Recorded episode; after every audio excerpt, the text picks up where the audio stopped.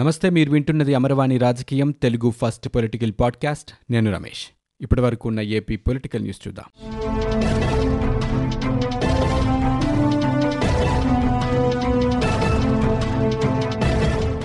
ఏపీలో కరోనా కేసుల తీవ్రత కాస్త తగ్గుతోంది. ఒక్కరోజు వ్యవధిలో డెబ్బై ఒక్క వేల ఎనిమిది వందల ఆరు నమూనాలు పరీక్షించగా ఆరు వేల నూట ముప్పై మూడు మందికి కోవిడ్ నిర్ధారణ అయింది. దీంతో రాష్ట్రంలో కరోనా కేసుల సంఖ్య ఆరు లక్షల తొంభై మూడు వేల నాలుగు వందల ఎనభై నాలుగుకు చేరుకుంది. ఈ మేరకు రాష్ట్ర వైద్య ఆరోగ్య శాఖ బులెటిన్ విడుదల చేసింది.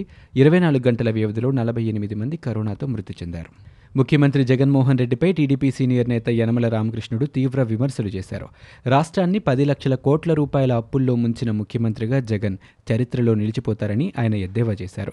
బుధవారం ఆయన మీడియాతో మాట్లాడారు. తెచ్చిన అప్పులను రాష్ట్రాభివృద్ధిపై ఖర్చు పెట్టకుండా జగన్ అనుచరులకే పంచిపెడుతున్నారని విమర్శించారు.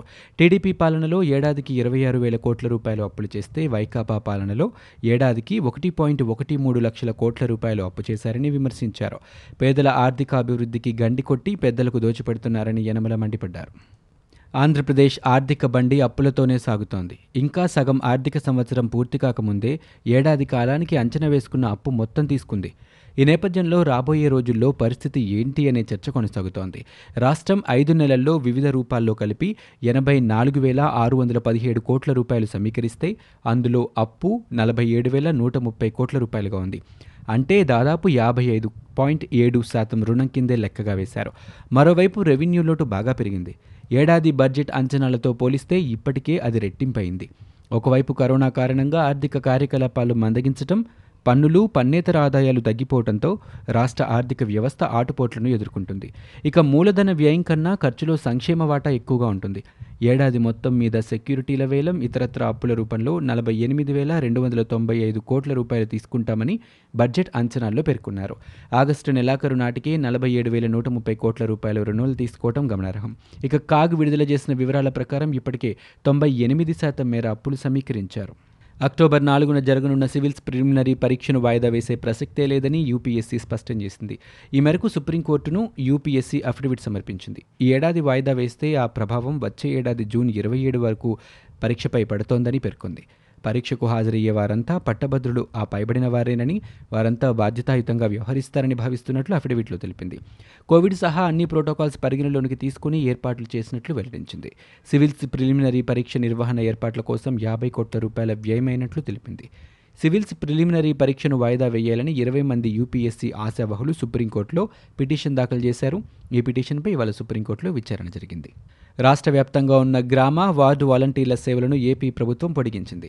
సేవలను మరో ఏడాది పొడిగిస్తూ ఉత్తర్వులు జారీ చేసింది. ఈ ఏడాది ఆగస్టు పదిహేను నుంచి మరో ఏడాది పొడిగిస్తున్నట్లు రాష్ట్ర ప్రభుత్వం ఉత్తర్వులు పేర్కొంది. ఇక వైకాపా ప్రభుత్వం అధికారంలోకి వచ్చిన తర్వాత వాలంటీర్ల వ్యవస్థను ప్రవేశపెట్టిన విషయం తెలిసిందే. ఎంతో ప్రతిష్టాత్మకంగా తీసుకున్న ఈ వ్యవస్థను గత ఏడాది ఆగస్టు పదిహేనున ప్రారంభించింది. రాష్ట్రంలోని ప్రతి యాభై ఇళ్లకి ఒక వాలంటీర్ను నియమించింది. ప్రభుత్వ సంక్షేమ పథకాలను ఇంటింటికి చేరవేసేందుకు ఈ వ్యవస్థను ఏర్పాటు చేసింది. కోవిడ్ నిబంధనలను కేంద్రం సడలించిన నేపథ్యంలో అవసరాన్ని బట్టి బస్సుల సంఖ్య పెంచడానికి తగిన ప్రణాళికలతో అధికారులు సిద్ధంగా ఉండాలని ఆర్టీసీ వీసీ ఎండీటీ కృష్ణబాబు అన్నారు. విజయవాడలోని ఆర్టీసీ హౌస్లో అన్ని జోన్ల ఎగ్జిక్యూటివ్ డైరెక్టర్లు, రాష్ట్ర వ్యాప్త రీజనల్ మేనేజర్లతో ఆయన మంగళవారం వీడియో కాన్ఫరెన్స్ నిర్వహించారు. ఈ సందర్భంగా కృష్ణబాబు మాట్లాడుతూ డిపోల్లో రాబడి పెంచేందుకు తగిన చర్యలు తీసుకోవాలన్నారు. సంస్థ ఉద్యోగుల్లో నాలుగు వేల ఐదు వందల మందికి పాజిటివ్ నిర్ధారణ కాగా డెబ్బై రెండు మంది మరణించారని తెలిపారు. ఉద్యోగుల అసోసియేషన్ ప్రతినిధుల అంగీకారం మేరకు ఒకరోజు బేసిక్ వేతనాన్ని కోవిడ్ మృతుల కుటుంబాలకు ఐదు లక్షల రూపాయల చొప్పున అందజేయనున్నట్లు చెప్పారు. ఉద్యోగుల్లో మానసిక స్థైర్యాన్ని నింపి వారు విధులకు హాజరయ్యేలా ప్రోత్సహించాలని చెప్పారు. ప్రస్తుతం ముప్పై నుంచి నలభై శాతం బస్సులు మాత్రమే నడుపుతున్నందున ఉద్యోగులకు రొటేషన్ పద్ధతిలో వినియోగించుకోవాలని, కొందరిని డ్యూటీలకు వాడటం లేదనే ఫిర్యాదులు రాకుండా చూడాలని ఆదేశించారు. చిత్తూరులో జడ్జి రామకృష్ణ సోదరుడు రామచంద్రపై దాడి చేసింది టీడీపీ సానుభూతి పరులేనని డీజీపీ గౌతమ్ సవాంగ్ ప్రతిపక్ష నేత చంద్రబాబుకు మంగళవారం తిరుగులేఖ రాశారు. ఇరవై ఏడున సాయంత్రం రామచంద్ర కూరగాయల మార్కెట్కు వెళ్లారని, ఆ సమయంలో ఆ వైపు నుంచి ప్రతాప్ రెడ్డి అనే వ్యక్తి మరో ముగ్గురు వ్యక్తులతో కలిసి వెళ్తున్నారని చెప్పారు. తోపుడు బండి కారుకు అడ్డంగా ఉందని బండి వ్యక్తితో ప్రతాప్ రెడ్డి గొడవ పడ్డారన్నారు. అప్పుడు రామచంద్ర మద్యం తాగి ఉన్నాడని, ప్రతాప్ రెడ్డితో మాటల యుద్ధానికి దిగడంతో ఘర్షణకు దారితీసిందన్నారు. చుట్టుపక్కల వాళ్ళు గొడవను సద్దుమణిగేలా చేశారని, రామచంద్ర కుటుంబ సభ్యులు తక్షణమే అతడిని బీ కొత్తకోటలోకి పీహెచ్సీకి తీసుకువెళ్లారన్నారు. అక్కడి మెడికల్ అధికారి రామచంద్ర మద్యం తాగి ఉన్నాడని, అతడి ముక్కుపై గీసుకుపోయిందని ధృవీకరించారని, తదుపరి చికిత్స కోసం మదనపల్లె జిల్లా ఆసుపత్రికి తరలించారని ఆయన లేఖలో పేర్కొన్నారు. బాబ్రీ కేసులో తీర్పును పునఃసమీక్షించాలని కాంగ్రెస్ నేత శైలజానాథ్ కోరారు. ఎవరూ కూల్చకపోతే మసీదు ఎలా కూలిందని ప్రశ్నించారు. ఇరవై ఎనిమిదేళ్ల తర్వాత సాక్ష్యాల్లో పసలేదనడం ప్రభుత్వానికి అవమానంగా ఉందన్నారు. బీజేపీ ప్రభుత్వం సీబీఐని చెప్పు చేతుల్లో పెట్టుకుందని, బీజేపీ నేతల హస్తం లేకుంటే ఇన్నేళ్లు విచారణ ఎందుకని శైలజానాథ్ ప్రశ్నించారు. బాబ్రీ మసీద్ కూల్చివేత కేసులో సీబీఐ స్పెషల్ కోర్టు ఈరోజు సంచలన తీర్పిచ్చింది. బాబ్రీ మసీద్ కూల్చివేత కేసులో ప్రధాన నిందితులుగా అభియోగాలు ఎదుర్కొంటున్న ఎల్కే అద్వానీ, మురళీ మనోహర్ జోషి, ఉమాభారతి సహా ముప్పై రెండు మంది నిందితులు నిర్దోషులుగా తేలారు. అయితే కోర్టు తీర్పుపై భిన్నాభిప్రాయాలు వ్యక్తమవుతున్నాయి. సీఎం జగన్పై మంత్రి ఆళ్ల నాని ప్రశంసలు గుప్పించారు. కరోనా కట్టడిలో జగన్ ఆదర్శంగా నిలిచారని పేర్కొన్నారు. కొద్ది రోజులుగా పాజిటివ్ కేసులు తగ్గాయని చెప్పారు. ప్రతిపక్ష నేత చంద్రబాబు బాధ్యతారాహిత్యంగా ప్రవర్తిస్తున్నారని తప్పుపట్టారు. ప్రజలను అయోమయానికి గురిచేసే ప్రకటనలు చేస్తున్నారని మండిపడ్డారు. జగన్కు ఎక్కడ మంచి పేరు వస్తోందో అని చంద్రబాబు, లోకేష్ ఆందోళన చెందుతున్నారని ఆయన ఎద్దేవా చేశారు. చంద్రబాబు ఆర్థిక వ్యవస్థను చిన్నాభిన్నం చేసి వెళ్లిపోయారని ఆరోపించారు. కోర్టులో కేసులు వేసి ఇళ్ల పట్టాల పంపిణీని అడ్డుకున్నారని తెలిపారు. ప్రధాని సైతం ఏపీలో కరోనా నివారణ కార్యక్రమాలను మెచ్చుకున్నారని గుర్తు చేశారు. చంద్రబాబు ఇప్పటికైనా రాజకీయాలు ఆపాలని ఆళ్ల నాని హితో పలికారు. ప్రతిపక్ష నేత చంద్రబాబుకు డీజీపీ గౌతమ్ సవాంగ్ రాసిన లేఖ అనైతికంగా ఉందని టీడీపీ నేత వర్లరామయ్య తప్పుపట్టారు. అధికార పార్టీకి అండగా నిలవాలన్న డీజీపీ తపన, ఆకాంక్ష లేఖలో స్పష్టంగా కనిపించిందని విమర్శించారు. గతంలో దళితులపై దాడులకు సంబంధించి టీడీపీ తరపున రాసిన లేఖలపై డీజీపీ ఇంత వేగంగా స్పందించలేదని ఆరోపించారు. కోర్టులు పలుమార్లు హెచ్చరించినా డీజీపీ వైఖరి మారలేదన్నారు. సీఎం జగన్, మంత్రి పెద్దిరెడ్డి రామచంద్రారెడ్డి మెప్పు కోసమే డీజీపీ పనిచేస్తే ఎలా అని వర్లరామయ్య ప్రశ్నించారు.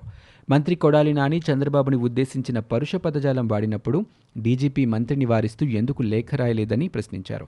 పెద్దిరెడ్డి, ఎంపీ విజయసాయిరెడ్డి వ్యాఖ్యలపై డీజీపీ ఎందుకు స్పందించలేదని నిలదీశారు. డీజీపీ లేఖను అంత తేలిగ్గా వదిలేది లేదని వర్లరామయ్య చెప్పారు. సీఎం జగన్, ప్రతిపక్ష నేత చంద్రబాబు బాబ్రీ కేసులో కోర్టు తీర్పును స్వాగతిస్తున్నారని ఆశిస్తున్నారని ఎంపీ జీవీఎల్ నరసింహారావు చెప్పారు. రాముడి హిందువులకే కాదు యావత్ భారత్కు ఆరాధ్య దైవమని ప్రకటించారు. లౌకికవాదం గురించి ఎంఐఎం నేత ఓవైసీ మాట్లాడడం హాస్యాస్పదంగా ఉందని తప్పుబట్టారు. బాబ్రీ కేసులో కోర్టు తీర్పును స్వాగతిస్తున్నామని నరసింహారావు ప్రకటించారు. కోర్టు తీర్పుతో కుట్రలేదని తేటతెల్లమైందని చెప్పారు. ఇక బీజేపీ సీనియర్ నేతలు అద్వానీ, జోషికి కుట్రపూరితంగా ఇరికించేందుకే కాంగ్రెస్ ప్రయత్నించిందని ఆయన ఆరోపించారు. బాబ్రీ విషయంలో కాంగ్రెస్ ఓటు బ్యాంకు రాజకీయాలు చేసిందని తప్పుబట్టారు. సస్పెండ్ అయిన జడ్జి రామకృష్ణ సోదరుడిపై దాడి జరిగిందని కొద్ది రోజులుగా ప్రచారం జరుగుతోందని హోంమంత్రి మేకతోటి సుచరిత అన్నారు. రామకృష్ణ సోదరుడిపై దాడికి పాల్పడిన వారు టీడీపీ వాళ్లే అని, అందుకు తగిన ఆధారాలు ఉన్నాయని తెలిపారు. దాడికి పాల్పడిన ప్రతాప్ రెడ్డి టీడీపీకి చెందిన వ్యక్తి అని తెలియదని చెప్పారు. అయినా కూడా విపక్షాలు ప్రభుత్వంపై విమర్శలు చేస్తున్నాయని ధ్వజమెత్తారు. వాస్తవాలు తెలుసుకోకుండా ప్రభుత్వంపై బురద జల్లి వైసీపీకి ఎస్సీలను దూరం చేసే కుట్ర జరుగుతోందని పేర్కొన్నారు. ఎస్సీలుగా పుట్టాలని ఎవరైనా కోరుకుంటారని చంద్రబాబు మాట్లాడిన విషయం అందరికీ తెలుసన్నారు. నిధులులేని బీసీ కార్పొరేషన్లతో ప్రయోజనమేంటి అని కాంగ్రెస్ నేత తులసిరెడ్డి అన్నారు. ఇప్పటికే ఉన్నవి ఉత్సవ విగ్రహాలా మారాయని చెప్పారు. రాజ్యం లేని రాజులు కార్పొరేషన్ల చైర్మన్లు, డైరెక్టర్లని పేర్కొన్నారు. ఈ కార్పొరేషన్లు బీసీల అభ్యున్నతి కోసం కాదని, కొందరు నాయకులను కేవలం తృప్తిపరచడానికి మాత్రమేనని ఆయన ఆగ్రహం వ్యక్తం చేశారు. ఐపీఎస్ సీనియర్ అధికారి ఏబీ వెంకటేశ్వరరావు పిటిషన్ను హైకోర్టు డిస్మిస్ చేసింది. ఆయుధాలు అక్రమ కొనుగోలు కేసు నమోదుపై అరెస్టు చేయకుండా ఆదేశాలు ఇవ్వాలని హైకోర్టులో ఏబీ పిటిషన్ దాఖలు చేశారు. ప్రభుత్వ కేసు నమోదు చేయడానికి హైకోర్టు ఓ కేసు రిఫరెన్స్ ఇచ్చింది. దాని ప్రకారం కేసు నమోదు చేయకుంటే కోర్టు ధిక్కరణ కింద పిటిషన్ వేయాలని ఏబీకి హైకోర్టు సూచించింది. కేసు నమోదు చేయాలంటే ప్రభుత్వం నిబంధనలను పాటించాలని కోర్టు పేర్కొంది. గైడ్లైన్స్ను ప్రభుత్వం పాటించకుంటే కోర్టు ధిక్కరణ కిందకు వస్తుందని న్యాయస్థానం స్పష్టం చేసింది. టీడీపీ ప్రభుత్వంలో వెంకటేశ్వరరావు ఇంటెలిజెన్స్ చీఫ్గా పనిచేశారు. అయితే వైసీపీ అధికారంలోకి వచ్చిన తర్వాత ఇజ్రాయెల్ నుంచి సెక్యూరిటీ పరికరాల కొనుగోలు విషయంలో నిబంధనలు ఉల్లంఘించారని ఆయనపై ప్రభుత్వం చర్యలు తీసుకుంది. ఆయనపై వైసీపీ ప్రభుత్వం సస్పెన్షన్ వేటివేసింది. ఏబీ వెంకటేశ్వరరావు పంతొమ్మిది వందల ఎనభై తొమ్మిది ఐపీఎస్ బ్యాచ్ అధికారి. తెలుగుదేశం పార్టీ హయాంలో ఎక్కడైనా ఎప్పుడైనా ఒక్క ఉచిత బోరైనా వేశారని, ఉచితంగా ఒక్క విద్యుత్ మోటారైనా ఇచ్చారని మంత్రి బొత్స సత్యనారాయణ ప్రశ్నించారు. బుధవారం ఆయన మీడియా సమావేశంలో మాట్లాడారు. వైసీపీ ఎన్నికల ముందు మేనిఫెస్టోలో చెప్పిన ప్రతి అంశాన్ని ముఖ్యమంత్రి జగన్మోహన్ రెడ్డి అమలు చేస్తున్నారని ప్రకటించారు. బీసీల అభ్యున్నతికి కార్పొరేషన్లు ఏర్పాటు చేశామని మంత్రి బొత్స చెప్పారు.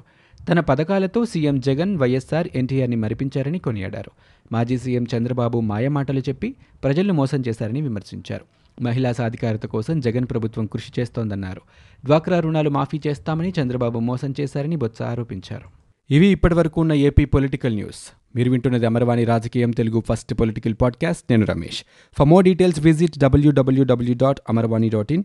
We are also available on Google Podcast, Spotify, iTunes and Apple Podcast.